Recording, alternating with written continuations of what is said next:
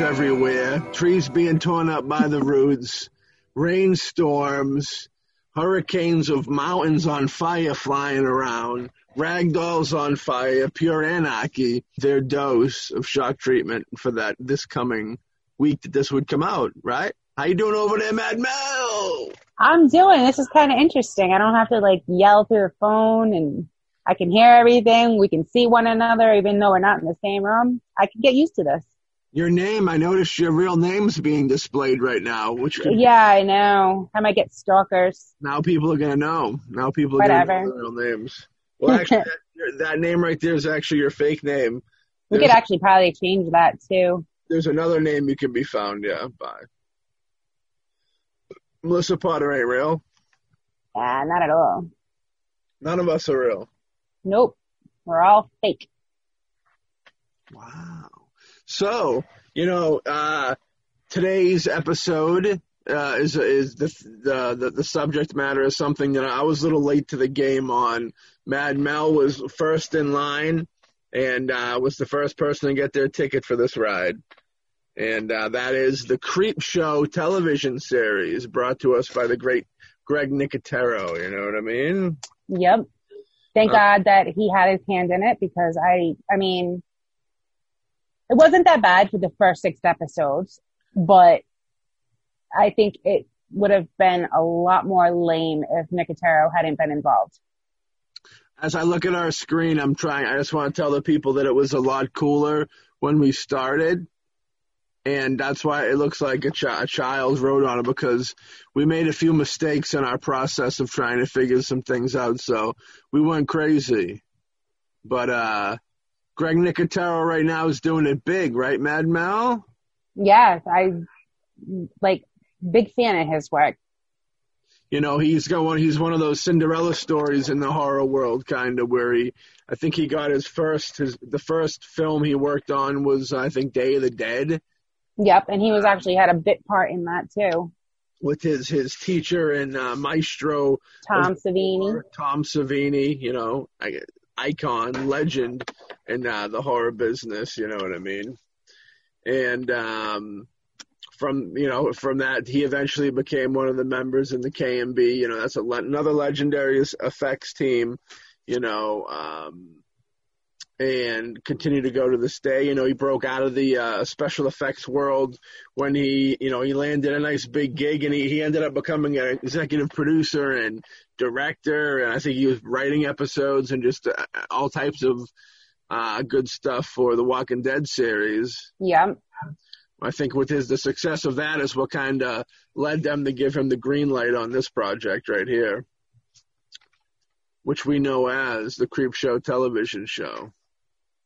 Now, when I first heard they were going to make a television show on Creep Show, I, you know, I was a little, I was, I was a little hesitant to throw my all my my ducks in a row, as they will. You know what I mean? Because a big, Yeah.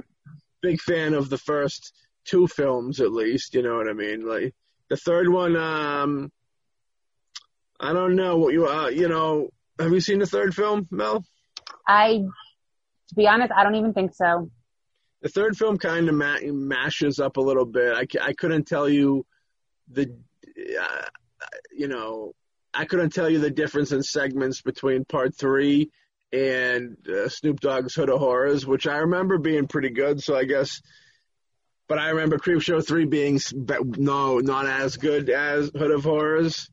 Um, but um, I'm trying to recall like what segment, what actual segments were were were in which ones. But um, yeah, I remember Creep Show three being bad news, and um, of course the one Creep Show one and two are great. You know what I mean? Yeah, the second one I think is my favorite of the first two. The second one, it's it's a little campier. It kind of goes the Evil Dead route a little bit. Where, Yeah, I think which is hence the appeal of it. yeah, I think it's more marketing, more of a marketing tool when they make it more f- fun, you know, funner, if you will. You know, the original venture was a George A. Romero vehicle, you know, and the Stephen King.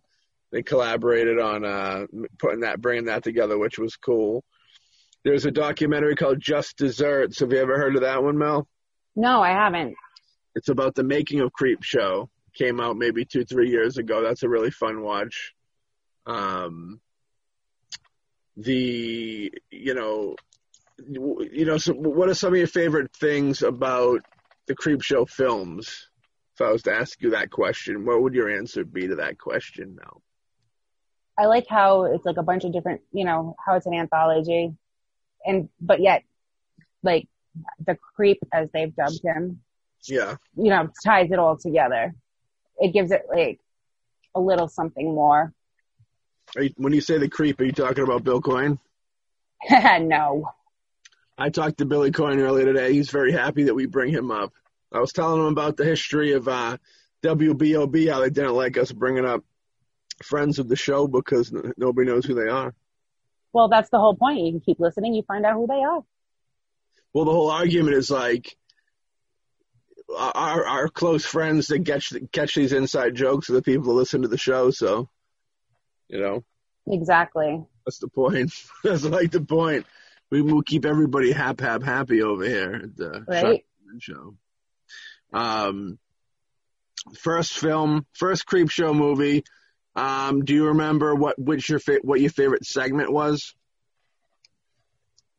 Uh, it's been a while since I've watched that one, Yeah. so I actually can't even remember right now what the different story segments were in that one. you had, you know, Ed Harris's one with uh, the birthday cake episode uh, segment, rather, where you know, Is that the one with the spoiled kid yeah, that was possessed? Bedelia, on my birthday. Uh, where's my cake, Bedelia? Yeah, Yeah, tormented like the whole family and made them all like they were crazy and whatnot. Yeah. He All was, right, I'm he, trying to get remember that one. he was a bad guy. He was a bad mamma jamma. He looked like he was like Scrooge McDuck in human form. And, uh, they, yeah, I guess he was he was hard on the kids and the Bedelia, his his his soon to be alcoholic uh, daughter hit him in the head with a big old marble ashtray, busted him wide open, killed him off. Yeah, And then like years later on Father's Day, uh, he returns to, you know, wreak havoc, you know, rip off heads, um, make a guy go, you know what I mean? Um, you have that segment. You have the, the Leslie Nielsen. Uh, Yes, the plane. Leslie Nielsen. You know, where he, well, Leslie Nielsen, where he's, um, you know, he's kind of like a rich dude whose girlfriend's cheating on him with this playboy, and so like he buries him in sand.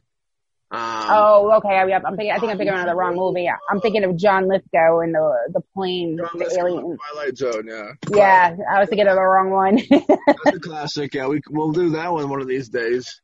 Um, I love that film as well. Um, this is Ted Danson from Cheers. You know what I mean? Sam Malone himself. You know, Yep. the ultimate playboy. Um, a lot of people would tell you, and you know they don't quite they they can't quite hold their breath for that long, so they drowned out. But they come back to see him, you know, a little later, make sure he's doing okay, and they bring him back. You know, they bring him back with them. Um, you also had the Stephen King who wrote it had a nice cool segment in there. Uh, Jody, I forget the last name right now, but he plays like a, a country bumpkin, uh, kind of like dummy character who finds a, a moon rock and uh, brings it in to try and uh, he wants to try and get some money for it, but he realizes touching it was a mistake. Um, then there is um, the one with the the roaches. Yeah, I'll set with that one. Yep, yep. Um, where the the dude's uh, obsessed. He's a clean freak, and uh, he's got an apartment that's completely, you know, shut off from germs supposedly, and uh, they get a roach pro- infestation. Yeah, that would make me freak out. the great Tom Atkins is in that, you know, in the wraparound story. Um, Tom Savini himself has a cameo in there to go back to him. Uh, I'm surprised we haven't seen a Savini cameo in the show yet. Uh, I haven't at least. Um, it could be coming. I it I I'm trying to think back because I know he directed the last episode of the season Oh, okay, cool, cool. Yeah, on the new one. Yeah. So, but I'm not sure. I don't remember right now if he was in it or not. I don't think he was. okay. It's possible. Um, let me see. Am I forgetting any? Oh, of course, the rat, uh, the crate. Uh, how could I forget that? The one with the where they find the like that werewolf thing in the in the in the school under the stairs. Yep. Yeah, that was a good one too. That's probably my favorite one. That one's a good one. That one's scary. That's that one's legitimate scary. Um, but yeah, you know, uh, Creep Show is great, and the animation in Creep Show is really fucking cool, really awesome. Big gigantic fan of that. Then you move into you know part two. Um, great. I like you said before. You got you know the Chief Woodenhead episode. Yeah, That's, that's a really cool one. Um, you know, the Raft is a really great episode. The Hitchhiker. You know, Yep. great stuff. Um, and then number three, the only one I really remember from number three is I want to say there's like a mo, there's a, it's a more urban one. Um, and it's like a graffiti artist, graffiti, like paints a mural and like the mural comes out and kills him, I think. I don't know. It was kind of wacko. Um, Kind of sounds like that segment from Tales from the Hood. Uh, but way, but, but way worse. Tales from yeah. the Hood is like the most respectable. Uh, I feel Tales from the Hood is the most respectable urban horror film of all time. That's the greatest. Doesn't get much better than Tales from the Hood. But Well, uh, at least the original one because the sequel sucked. the sequel was a little, little poo poo, but the original is fantastic. I love that first one. They'll always Oh, have a special, yeah. a special place in my heart. I was so excited when I heard they were going to do a part two because I was like, you know what? And it was all the original people, and it was like, you know, right now is the perfect time for this, and if done right, it could be really something cool. And um, you then know, it was released and it was like, what? yeah, it was kind of lame. I'll say that. Um, I will say we'll have to start categorizing things as saying not quite as good as Snoop Dogg's Hood of Horror, but uh, it was trying to be, you know, it was trying to be a sequel or the the third film in the installment of a Snoop Dogg's Hood of Horror franchise. Yep. Um, that was my take on that.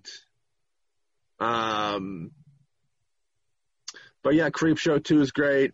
Three, like I said, I can't really remember too much of it, and uh, I, for a reason, I think. I think I tried to black that out. I think I started smoking crack cocaine just to try and wipe that movie out of my mind.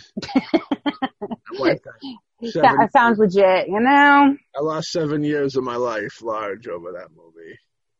Um, the yes, then I guess we'll roll into the show because uh, that's the next thing that would have been the next thing with it. Uh, how'd you when? Do you remember when you first heard about the show? What your imp- first impression was? I, it's like with everything else, you know, you, you hope that they bring on a director and writers that are gonna do it justice to, you know, the stuff we grew up with. But Right. I like the fact that, you know, I mean, it wasn't bad. I think the only thing that they kept, like, I, you know, the comics sections in between each segment, but I think the, the stories were a little on the lame side to begin with. Yeah. Yeah. It was a um. It was, was kind of, it, it wasn't like a complete letdown, but I No. think they could have done more with it. I feel you. I feel you. I feel you, Bedelia. Um, but yeah, I'm with I'm with you on a lot of that. You know, it was uh, when I first heard about it, I was iffy on it. I heard Nicotero was involved, so I said, you know, it could be cool. Um, I know they He can't have, he, he can't just be the only one carrying the entire show. of course, but I heard that there was certain directors that brought on like newer, upcoming directors and such that I know John Harrison. was- Yep, Joe Hill. They were bringing. Oh, Joe Hill directed on this. Uh, yeah, he had a couple of them. Really? Interesting. I can Well, see he or he wrote a couple of the short stories, not directed. Okay. that kind of makes sense, yeah. Because King did, did the original. uh, Stephen King wrote the original ep- the original uh, first pilot episode too. which is Yep. was a fun fact. Um, Yep. So, first impression, I guess my first impression from starting the first episode, you know, um, I liked the practical effects of like the the intro. I thought that was really cool. I liked how they the, you know, when you're doing something like that, it's really, you know, it's easy to kind of fail a little bit. But I liked what they did. The animation was really cool. You know, they have the famous shot of the, the you know, the creeper. Um, that you know, it's like no, like you can like tell it's a puppet in the movie, like in, in the in, in the original, but it's like so great. You know what I mean? Yeah. They did that. This with- one kind of looked a little more animatronic. yeah, but this was cool because I know they didn't want to go CGI with it, and I know that for a fact 'cause I heard it, heard that that was like a big deal in an interview, and um, I'm glad they didn't because even though it looked a little, it did have a little bit of like not realness to it, but that added to it, I think, because it's fun. Supposed to be scary, fun uh, show. You know what I Yeah. mean? Movie. But it's not so much on the scary. Yeah. It was more hairy Not, situation. yeah, it's a hairy situation. I mean, the first episode wasn't bad, and you know, like I was saying prior to starting the recording with um the first episode, Gray Matter, it kind of reminded me of that segment with the raft in Creep Show Two. Yeah, written by Stephen King, directed by Greg Nicotero. yeah, Um, so I think I think he was doing a love letter back. It's funny that you say the cr- the raft um, in, in Creep Show too, which I definitely felt, but I also felt a big influence from uh, Stephen King's episode uh, or segment rather of the first um, the first film where he plays like the hillbilly dude. yeah, It rem- the way that that dude was kind of, I guess we, was spoiler alert. The dude kind of turns into a slug, which was very Slither like. Yeah. yeah. There was that one scene where the father, you know, spoiler alert, yeah. you know, where he the father's sitting on the chair and his kid comes home and he's covered in his blankets and you just see like the ooze seeping through. Yeah, and then he puts the hand out and he tells him if he doesn't get him his beer, he's gonna touch him and make him the same way. It kind of had a little bit of a um uh um uh was the shape of color there the Nicolas Cage vehicle with uh, Richard Stanley Oh, the color out of space? color out of space that's what it was yeah the shape of color what's that the shape of color my mind tonight I think that's a mixture of um what I was going Combined a couple of movies. yeah a mixture of that and uh the Del Toro vehicle that he won his big Oscar for um but yeah, I thought it, it had some missed elements to it. I remember it reminded me of the Dreamcatcher. It had some Dreamcatcher, which is more Stephen King. Yeah. The mist feel, the thing. It had like some very. Whenever you see anything slimy and tentacly, you automatically go back to the thing. Of course. Or Uh, like that ending, like when they, they finally show the, what the father is turned into and it starts to split. yeah, I thought that was cool. That yeah, that was very thingy. You know, Adrienne Barbeau was in it. You know, Yep, classic horror icon. eh, pull back from the first movie. Tobin Bell was in there. You know, more modern. We have Giancarlo Esposito. uh, yeah, icon. Yeah, it was nice. But um, you know, it was fun. You know, I like the whole. You know, the, the I didn't quite understand what like alcohol made the dude. Maybe I lost something. Alcohol turned the guy into a sleazeball, or what? The, what's going on? Somebody. I know, it's like, it's like the father, you know, develops a drinking problem with, with, uh, the severe complications and, um, I think it had something to do, you know, like with Adrienne Barbeau when they're in the store and she asked Tobin Bell's character as the sheriff, you know, that I thought you took care of the mold problem. So Yeah. it's like the mold was getting into the beer because like they actually show her clean off the case before she gives it to them to go to the kid's house to see what's going on with the father. Yeah. So I think, you know, in some way, shape or form, it somehow got into the beer and because, you know, he picks up the can and there's all the ooze and. True. True. slime all over it. So, Yeah. or whatever, you know, the father had gotten into. Cause like there was one, that one scene, you know, where he goes in and he goes to vomit and he sticks his fingers in his mouth and it comes out with the slime and blood all over his fingers. Oh, I took that as a weird sexual thing. You would. I know, I know, Well, I, I just have one thing to say. He went from Friday night beers to every night beers. Yep. That was my favorite line of that whole Oh, segment. I know. That kid, that kid was obnoxious, but when he actually said something good, he said something good.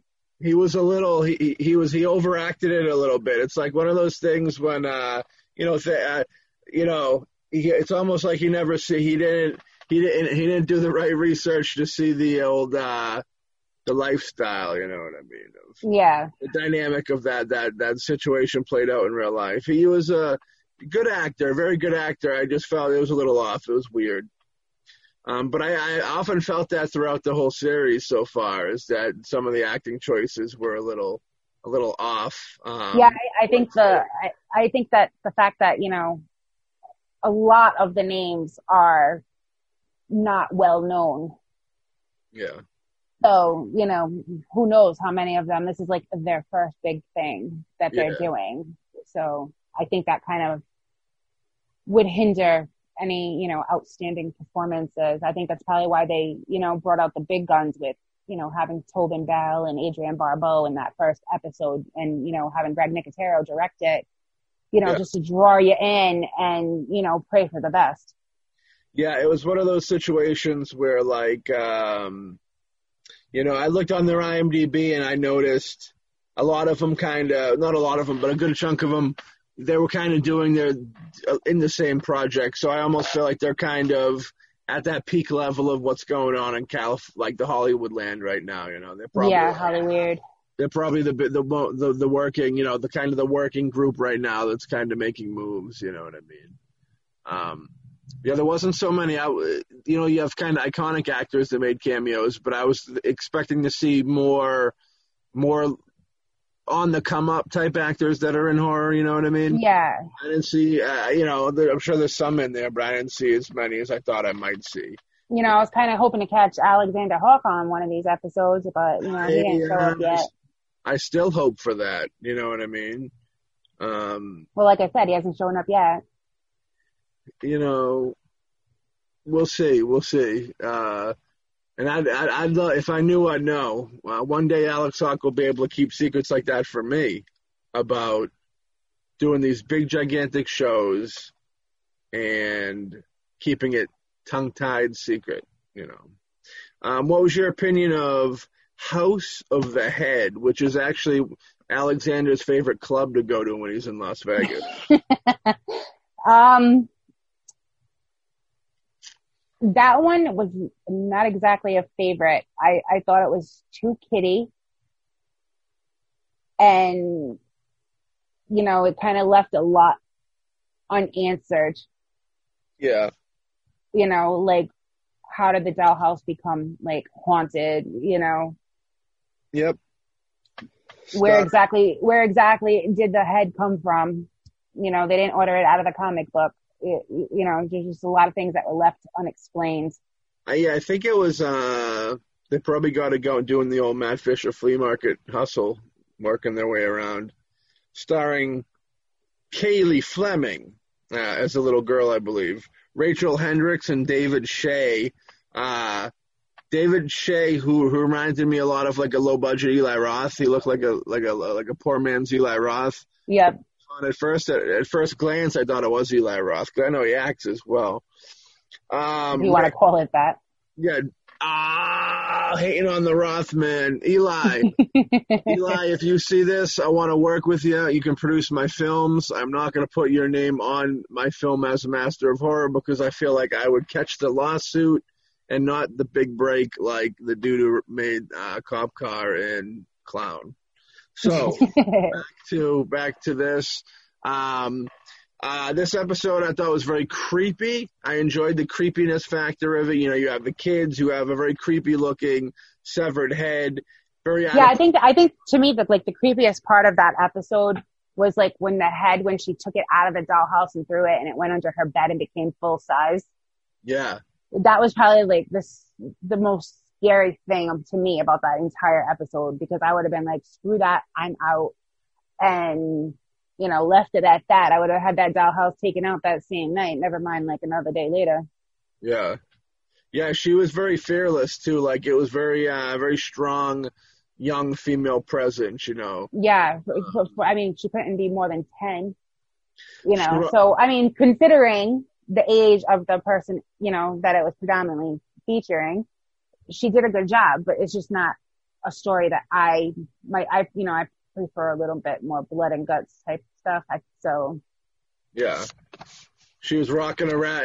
In the end, she was rocking that raspberry beret like a gangster, like a like an official OG Yeah. gangster. yeah, like she wanted to say something to the old lady, like, you know, look, Yeah. that's your mess now. that was the thing. Like I thought, I took that very racist because it was it was an, a lady of African American descent, poor old lady, older lady, and Yeah, she- like an orphanage or something that they donated it to. She was just smiling at her and knowing that that, that nightmare was no longer her nightmare and was now going to become the nightmare of That poor old lady. Yeah, I was like, oh, come on. In a situation like that, it's nuts where you got to pass off the curse, you know. There's a lot Yep. of that folklore. Um, it's an interesting thing, you know. But yeah, I thought that was funny that they did it. Um, I want to make note uh, this episode was directed by John Harrison. Uh, of uh, you know, if you don't know him for his directing thing, you know, he directed like the Tales from the Dark Side movie, multiple episodes of it. I think he did one or two episodes of uh, Tales from the Crypt um, as well. But notably in the horror community, he's probably known for doing, um, you know, his composing, his scores. You know, he scored Creepshow one and two. You know what I mean? Um, uh, have you ever seen the movie Effects? There's a Joe, uh, what's his name? Um, blah, blah, blah. Joe Pilato. Joe No. Pilato vehicle. Um, pre Day of the Dead, I believe. Um, but it's actually, and it's about like, um, I always like those movies within movies, movies. How you like that?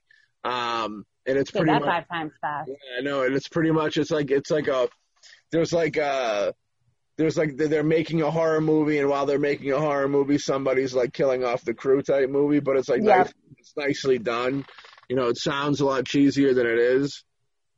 Uh, but he did that. He also uh, composed, you know, Day of the Dead classic. You know, anybody that has ever seen, you know, watches the uh, the the five minutes on Horror Haven little vidcast thing I do for the to- Tony Newton's uh, indie uh, indie film community uh, website. We talked about you know Day of the Get Dead, great edition, great vinyl. Um, if anybody out there collects vinyl, which we'll probably try and get a little more into now that we're more video and visual with the shock treatment, as long as this is successful, we will uh, have probably more shit to show y'all. But yeah, so James John Harrison directed episode two. Um, yeah, Haunted Doll. You know what can you do? Uh, Mad Mel, I want to ask you out of those two episodes, uh, those two segments on that one episode, which segment do you think was victorious? To me, I was, I'm more, pref- more, more of a preference for gray matter. I respect your decision, and I have to choose House of the Head. Yeah. I got more of a creepy vibe with it.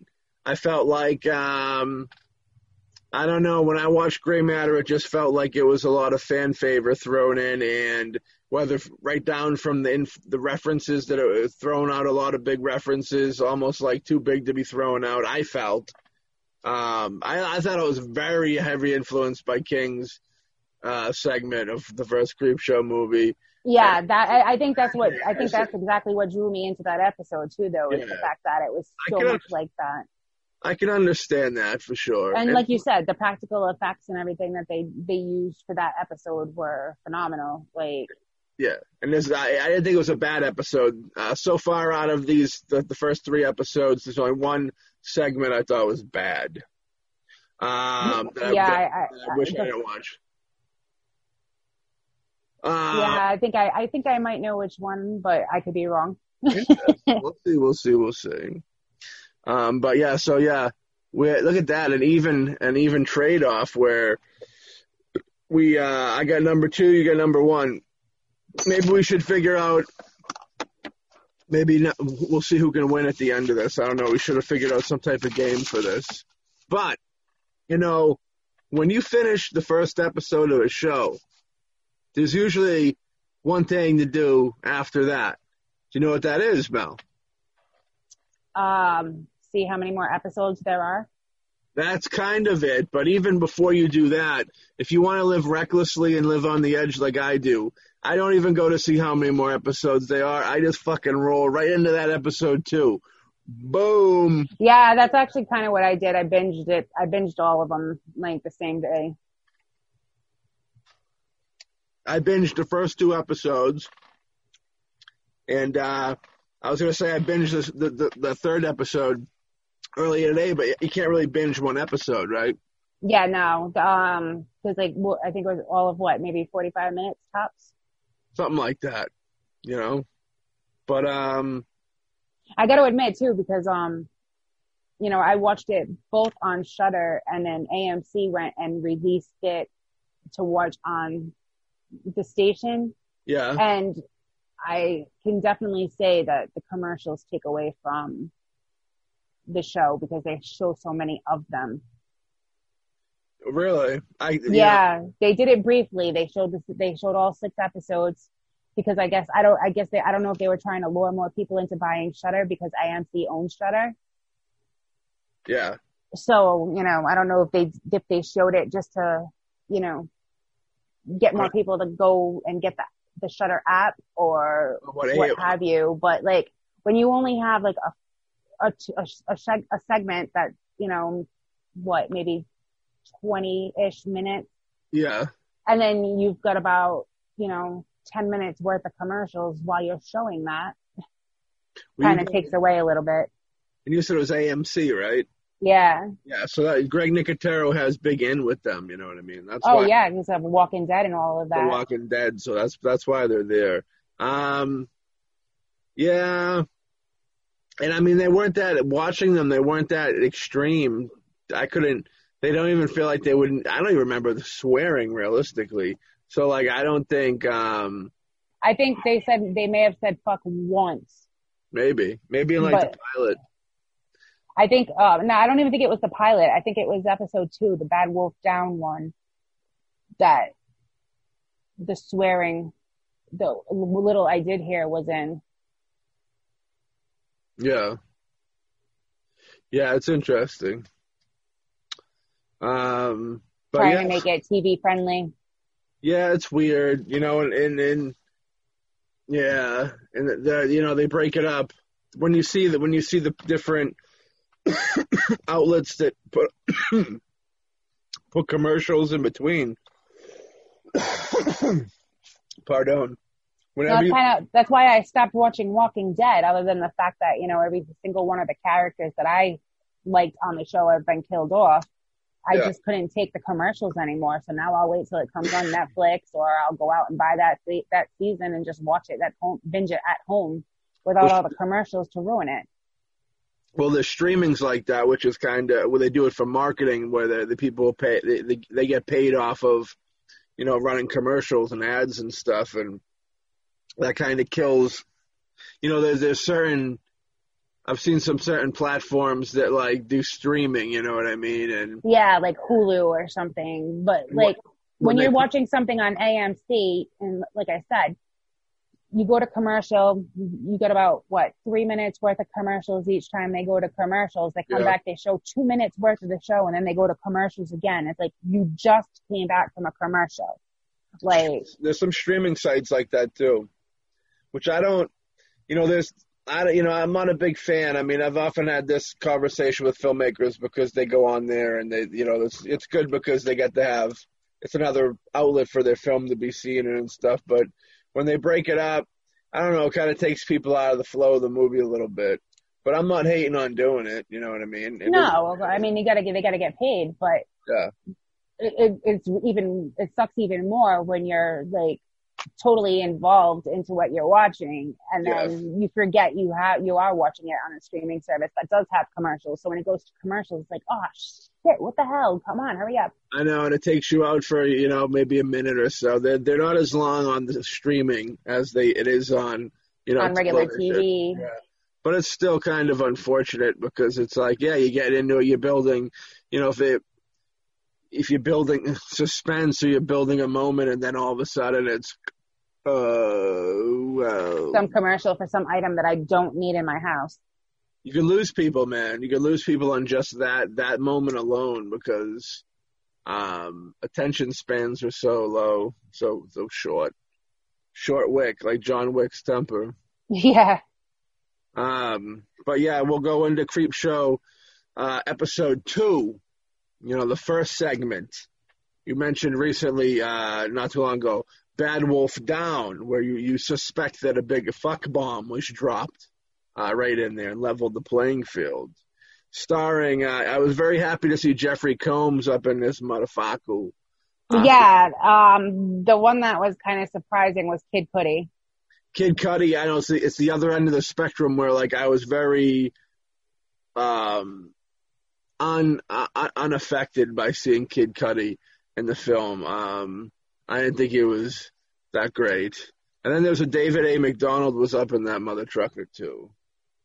Um, written by, written and directed by Rob Schrab. You know, it was. Um, I'll be to go back to before. This was the this was the segment that I like that so far the episode the segment I've liked the least.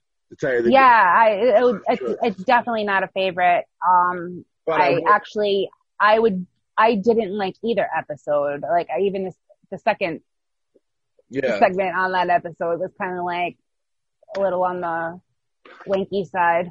Yeah, I but but was saying that I I loved Jeffrey Combs, and I thought Jeffrey Combs was great. Um, I think that they if they if you were doing a highlight of the entire series so far, that I don't think you could do that highlight reel without putting in that scene of Jeffrey Combs as the angry father Nazi guy being like, I want them dead. And then they do the creep show light change behind him. Yep. I think that was ideal um, in one of the highlights of the show, which is interesting to say that while saying I think that's the weakest episode that I've seen so far out of the six. But um, yeah, I didn't dig it. You know what I mean? Uh, halfway into it, I started thinking to myself, you know, it'd be really cool is if they actually did a prequel werewolf thing where it was like a, pr- it showed everybody where those three, you know, in America, werewolf, werewolf in London, where they have the, the demon werewolf, those three, yeah. demons, they come to him in his nightmares. I think they should do like, they should have done like a weird prequel to that where it'd be like, I, you start to watch it, and then at the end you realize, holy shit, these are the these are the characters from America Werewolf in London. I thought that. Was Yeah, that's what I was gonna say. Like, I think um, I think what made it lack its appeal is like I think that's an episode that was a segment that would do fantastic as like a full length feature film. You know how like when um they did the Grindhouse movies, Robert Rodriguez and Quentin Tarantino, how they threw in, you know, they had like the the fake trailers and how Machete got to become like an actual full length feature from that, I think that this would be better as a full length feature because then, you know, they could build more on the story. There was, there was so many ways that that could go that, you know, I don't know. I think it, it lacked because of the yeah. fact that you, you know, you got a 20 minute segment and you're trying to fit a full feature into that 20 minute segment. I like Rob Zombie's SS women, uh, women of the SS. Uh, yeah, and even that was that was rumored to you know that I'm it was going to be a full length feature, and uh, you know you've yet to see that. I think every movie was speculated. The most real, the most uh, Eli Roth's Thanksgiving movie, I think, is the most um, the most one that has caught any type of traction of it becoming a reality. But um, yeah, they were all very fun. Again, Quentin Tarantino and Robert Rodriguez outdo themselves with coolness. You know what I mean? Yep. Yeah, that's uh, definitely a, a, good flick. You know, but I yeah, I did the, the uh, Bad Wolf Down. I thought was uh, lame as fuck. Down. That's what they should have called that movie. Yeah, because every time I've every you know I've watched through this a couple of times already. You know, even prior to deciding we were going to do the show on this. Yeah. And I don't know why, like literally every time I get to that, I get to that episode, that particular part, and I like, I can feel my eyes getting heavy and I want to doze off and I'm like fighting through it. Yeah. Um, I really, uh, Jeffrey Combs is great in it, but Yeah. Jeffrey Combs is great in everything. Everything he does, he's great in. You know what I mean? Yeah, he's if if it wasn't for him, that episode would have been even worse than it was. If it wasn't for him, they would have can they would have fucking canceled that whole episode and put something else in it, probably. I'm kind of curious as to why they only made six episodes. You know, because usually when they have put a new show out, they don't usually just do like six episodes and call Well, it quits. did Sh- who paid for it originally? Did Shudder originally pay for it? Um, well, like I said, Shudder Okay. is owned by AMC, so Well, I think they probably got bought out later, but like I don't. Yeah, Shudder's. I don't. I almost don't think Shudder could flip the budget for for the Creep Show show. I don't know. I wonder who. Huh. I wonder who. Maybe they Shudder's got more money than I think they do. yeah, I'm trying to play it down so that people don't realize that you know they're a force to be reckoned with. Instead of like buying the extra bandwidth for the Joe Bob Briggs special, they they put their money there, and they made a classic Creep Show show show show. Very nice. Uh, Shudder's good times though. Uh, Shudder, if you ever want to air a live shock treatment with Mel and Maddie uh, television show, you have my permission. You probably have Mel's permission too. Why not? And, uh, I would. Uh, you can air my movies. I'd be down with that. I'd get into bed with uh, Shutter. Shudder to think. You know what I mean? yep, the puns alone. So I'd have to bring James Balsamo with me everywhere for those puns. Yeah, he's quick with the draw nose. He's the man. Um, the next episode, The Finger, which uh, I can understand where you're going with. They're a little la- lackluster. Um, uh, yeah, like I love DJ Qualls, but it's just I don't. It, lame. I, just yeah, lame. yeah, I um, I like this one a lot more than I liked Yes. One.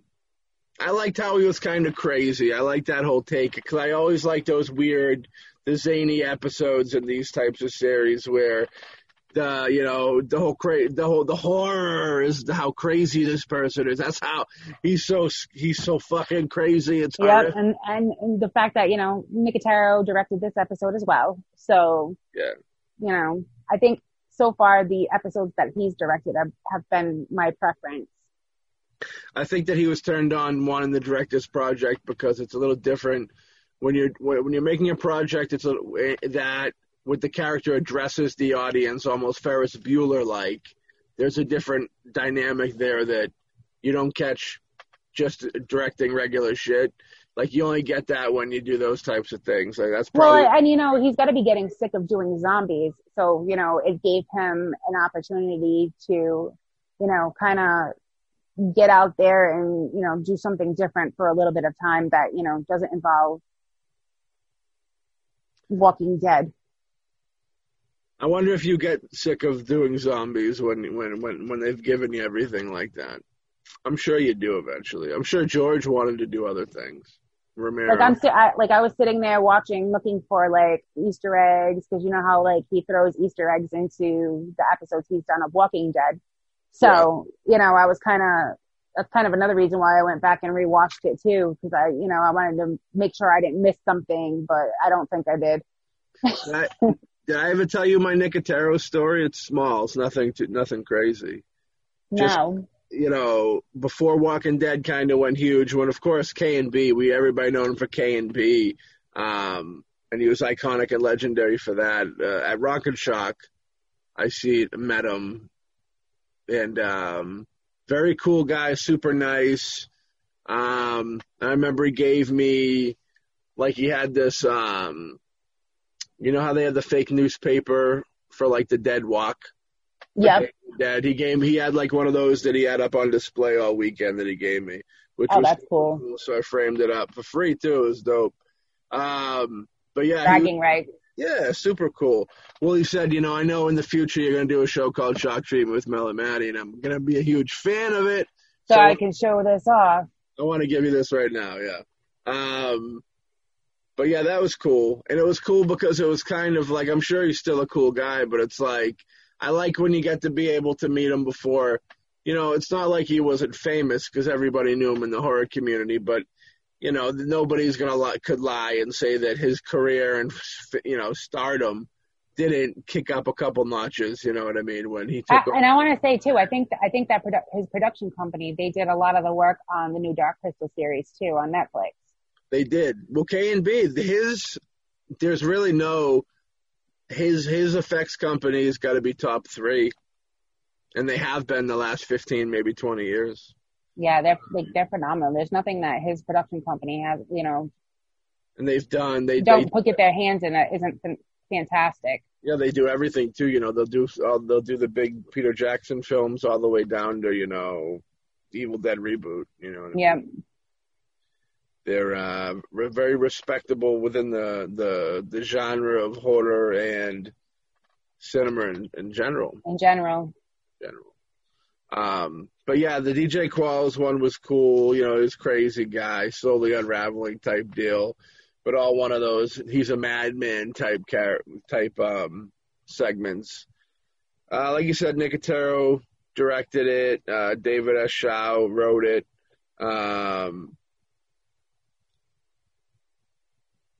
not the best episode, like you said before, but definitely not um, Bad Wolf Down and definitely I say takes the crown when these when, when the, the the two episodes of this the two segments of this episode squared off. I'd have to say number two, the finger takes the gold on that. I, Yeah, that's the one I liked too. I think you might agree with me on that. Yep. Yep. So, hell yeah. So moving on into episode three territory, Mel. Okay. The All first- Hallows Eve. All first episode up, All Hallows Eve, not to be confused with the um, our buddy Damien Leone's uh, film, Movie. pre Terrifier film. It a- gave me it, that had like a whole like the Tales of Halloween vibe to it. You know. it did, you know, everything on Halloween kind of has that vibe nowadays. You know, yeah. So it's reminiscent of that, just with a, a different twist. Yeah, you know, Connor, uh, Christie, uh, Madison Thompson, Andrew Equal, actors in this film. Directed by John Harrison, returned to direct another one, written by Bruce Jones. Um, I don't think he's re- related to Neil Jones or Troy Jones from the uh, Without Your Head Boys, but this is the other, another Jones family. Yeah. Um, I will say that uh, you know the run, young trick or treaters are terrorizing their town. Uh, you, you come to find out at the end, spoiler alert, it's because there's a boy that they're they're kind of tor- tormenting. Um, you know, Actually, just that whole like group of friends, group of friends. Yeah, rival, rival kids I gang. I realized I fucked up. But what this what this reminded me of is it reminded me of there was an old Tales from the Crypt episode um, where there's a kid who goes to like this house party in the in the woods uh, in this house old house this old house that's like deep in the woods and once he's in there you know things start to go weird and stuff and what and the good the go, the ghost they, they become more ghouly and such and they're burned and what you Yep. what you later find out is that when they were back in like the day the the, the kid's father was you know classmates with them and there was some type of house party thing and he did some prank that ended up burning down the house by accident killing all the people. So as revenge you know 30 years later or whatever they they, they you know they swore to get back at him. The uh the kid goes to the part is, is lured there by these ghouls and then they kill the kid. So like it had that whole vibe. That's the vibe i got from it. Um which was an interesting vibe to say the least Yeah, I love how they were just like going and robbing everybody's candies and like complaining about you know muffins being too many blueberries and you know But- speaking of too many I, i've seen too many movies like that so i had to put that in a pile of not liking it yeah, me too. um look at you you're too good and also no, seriously, for the same reason. Like I, I felt like I've seen it before. And it had a funny game. It had a very funny games influence, which I love the movie Funny Games. Um, but it just felt, I don't know, it felt like something that's been rehashed a billion times. It just kind of felt like there's in other episodes they kind of felt it too, almost like I don't want to say They're bad, playing it safe. yeah, like not like bad writing, but just like fanfare, too much fanfare. Like people will love this. This has been done a million times. People are gonna love this, and it's like, no, like I would rather have, you know, I would rather have seen more creatively written. Um, Like I said, it, it feels like they're playing it safe, you know, because people love to complain about everything these days.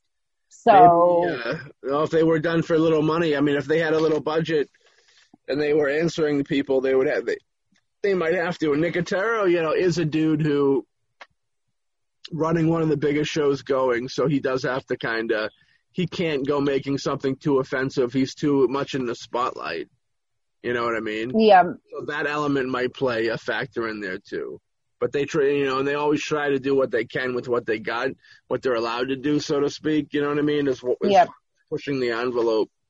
But um, certain people can do it, can like really figure out a creative way to get in there and get edgy and all that without kind of spilling over into offensive. When other people just kind of don't know the formula and who's who who knows who knows what. But I, I thought the episodes could have been a little better written. Uh, no offense to anybody. Um, and then following up, you know, the man in the suitcase. The man in the suitcase, I was, I loved this episode. Like I I mean, granted, yeah, I pretty much laughed through the whole thing, but yeah, it was it was a good episode. yeah, starring Will Kindrachuk, Madison Bailey, and Ravi Naidu. Um, you know, directed by David Bruckner from The Signal. If you remember The Signal, The Ritual recently, which was a big deal. Um, he also he was a part of the anthology film Southbound and one of the VHS films. And he's actually he's actually doing the reboot to Hellraiser, which I realized, and I didn't even know there was a reboot going on. I know that there was. I didn't either. Like, ugh. we, we don't need any more hell. We don't need another Hellraiser reboot after that last movie. I know. It's You know, the wall the Walmart version of Pinhead. Ah, ah, ah, ah, ah. It's true. Christopher Buehlman, uh, written by. Uh, but yeah, this one was weird, uh, for sure. It was definitely a weird one. Um, because I do mostly ghostly, you know, a podcast you guys can catch on podcasting streaming sites. I do a paranormal one. I knew about the Jinn. Are you familiar with Jinn? Yes, It's like a the genie, the like- genie in the bottle type of thing. Yeah. I, Except, the, except it wasn't your your normal, uh, you know, genie in a bottle. I want to. What is it? You know, I'm a genie in the bottle. Come and rub me the right way. Is that what it is? Yeah, Christina Aguilera. That's how Yeah. it is. The um, but yeah, I like it. Was very corny and fun in the beginning when you're like, what the fuck is this guy doing in a In a suitcase. He's like, I think you need a hospital, man. Exactly. Like I laughed a few times in this one, Oh God, definitely. and uh, he he enjoyed smoking weed, which I thought you would enjoy. I enjoyed. You don't see too many stoner horror movies. Mm, And the the ones that are out there are really, really bad. like like straight up stoner though, like smoking weed stoner. You see dummy call, you know. Well, yeah, you're right with that. There, a lot of them are really fucking bad. I can't really think of. um It's kind of a, a weird. It's a weird place to go because you got your stoner comedies usually like a dummy type comedy, and then you're making you you're making a horror movie which if you don't respect it, you're gonna look at it as a dummy type of genre. And uh, I only bring that up because there's plenty of people that make horror films that aren't quite horror fans that make it because they they know that it's a more they claim to be more welcome of an audience, but I I, I argue that fact because I feel like that they're they're so passionate horror fans are so passionate that they're more harder to please. I think, um, but uh, yeah.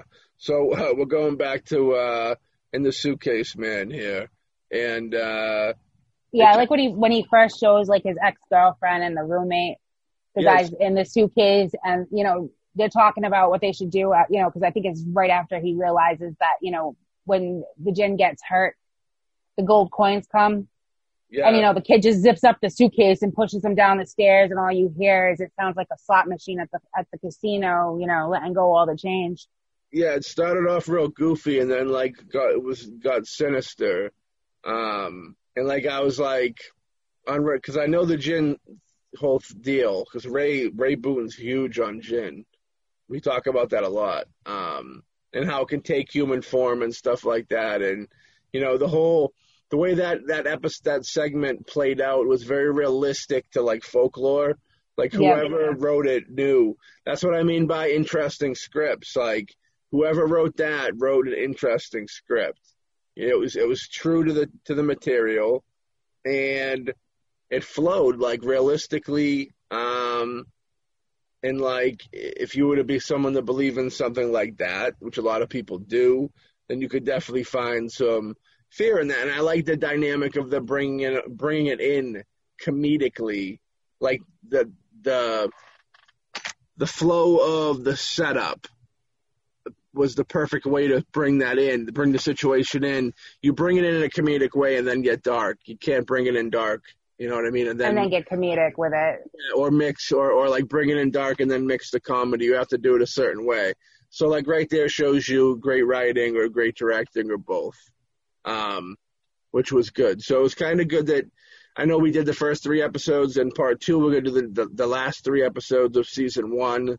But I thought that the first part um, ended really ended pretty strong. It made me actually hopeful uh, for the next three episodes. Whereas if I was gonna, let's say, if I seen all All Hallows Eve as well as the the you know the fucking the fucking yeah, like every episode has had one that you know wasn't phenomenal, and then you know the next one makes up for the the first episode being lackluster.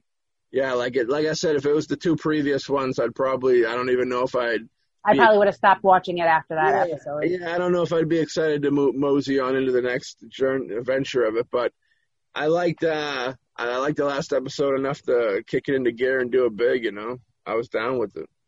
So, like those- I said, the episodes, you know, other than you know the feeling of it being they're playing it safe. Yeah.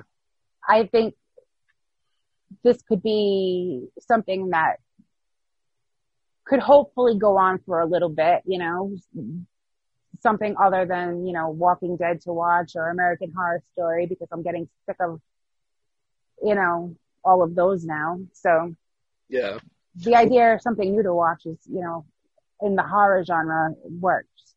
For sure. Yeah. Thus far, I feel thus far, my take on it is, um, so far so good. You know what I mean? I mean, there could be be- it could be better, could be worse, um, but it could definitely be better. And uh, right now, it's just kind of holding its own. Yeah, right now it's kind of, uh, you know, it's it's it's it's popped on the scene. I think at this point, it's kind of uh, whatever nostalgia or fandom is keeping Creepshow fans around is starting to wear off at this point. So they're uh, they need to start, and they did with the last episode. It was it was good. They need to just keep keep things interesting and fresh, and uh, I think they'll keep people entertained. Like I said, I think they're already on season two, so I'm like super behind in the game. Uh, I haven't even I haven't even watched season two yet. If it's on there, yeah, I got another season and a half of stuff that they've already done that I'm speaking they should be doing and they they quite possibly could have done. So well, I mean, if the second season's already out there, they got it out pretty quick, considering the fact that that the first season didn't premiere until like what late, yeah, yeah. late September of last year it yeah, premiered. It, so yeah, but if it's just another six episodes, then it's probably you know it'll be quick. It's but it's just weird how they did it because, like I said, usually with a, a show like that, they give you more than six episodes. Yeah. Yeah, I was surprised. They probably just, uh, I don't know. Maybe they were. That, give- that's why I feel if they're, they're playing it safe, you know, why, why make a 12 episode show and, you know, have it get canceled after, you know, the first three episodes. I agree. So, I mean, I can kind of see why, but yeah. in the same token too, now, you know, that I've watched the first half, the first six, I should say. I've already watched the first six, but I think that they they really are. They're just playing it safe just to keep you know all those people out there that like to bitch and complain about every little thing at bay. It's true. That is true. I I noticed you changed your name. I just yeah. Skill, skills. I like it. I support that. Yeah, I, it's, it's better. I mean, most people that know me anyway, they know what my last name is if they have me on Facebook. You know, follow me on Facebook. But like, this is going to be out there, out there. You know, I don't need that kind of crazy in my life. No, I hear you. I'm with you. I get enough crazy. I don't need more. Ay, caramba!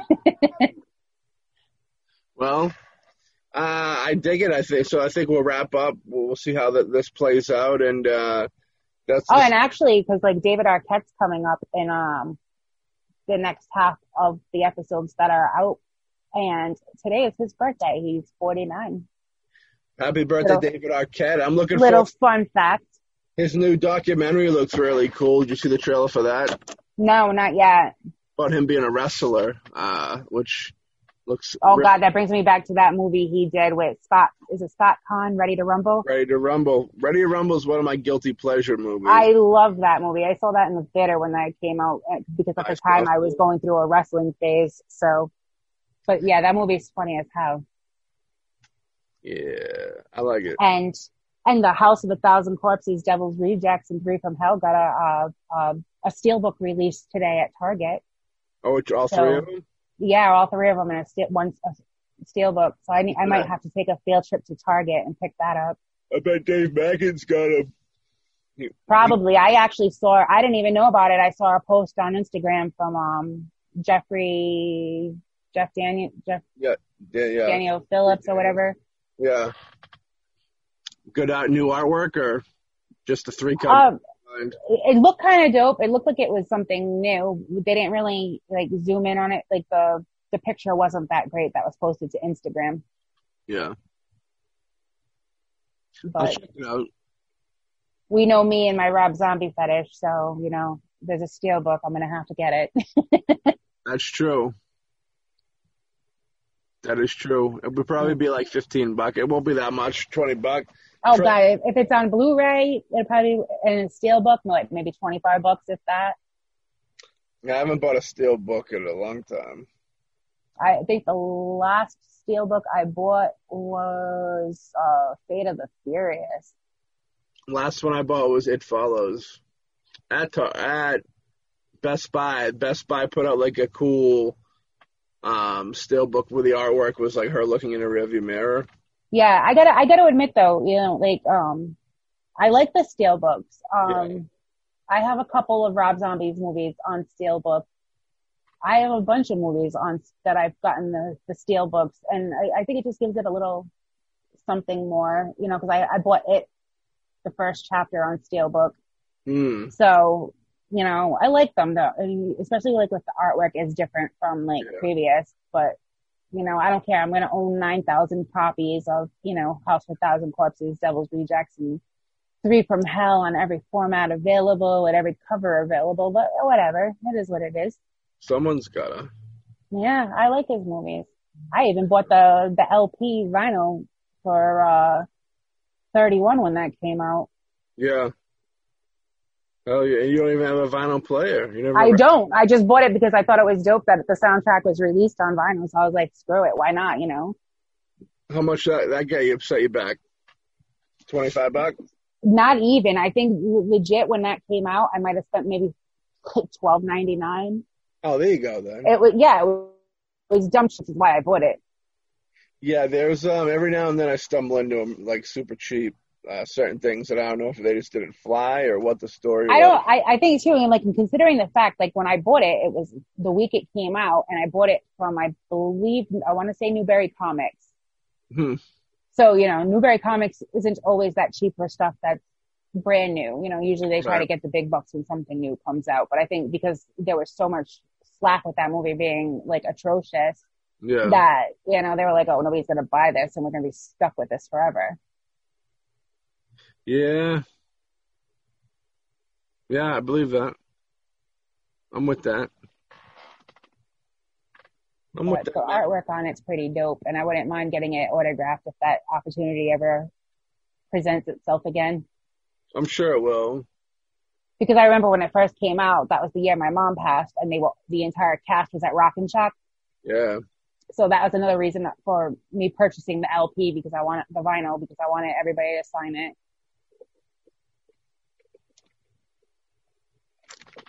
Yeah. I think you'll be able to get if thirty you can get everybody from thirty one to probably sign it. Yeah, and I mean most of them I have their autograph in one way or another, anyways. But I think I just on that particular item would be cool. No, that would be cool for sure. I know that they did uh, Mondo released like a um they did vinyls for, you know, House of Thousand Corpses, Devil's Rejects and um the newest one there. Uh, Three from Hell. Three from Hell, yeah. And uh, those look really cool. They're all out of print right now though already. Of so course they are.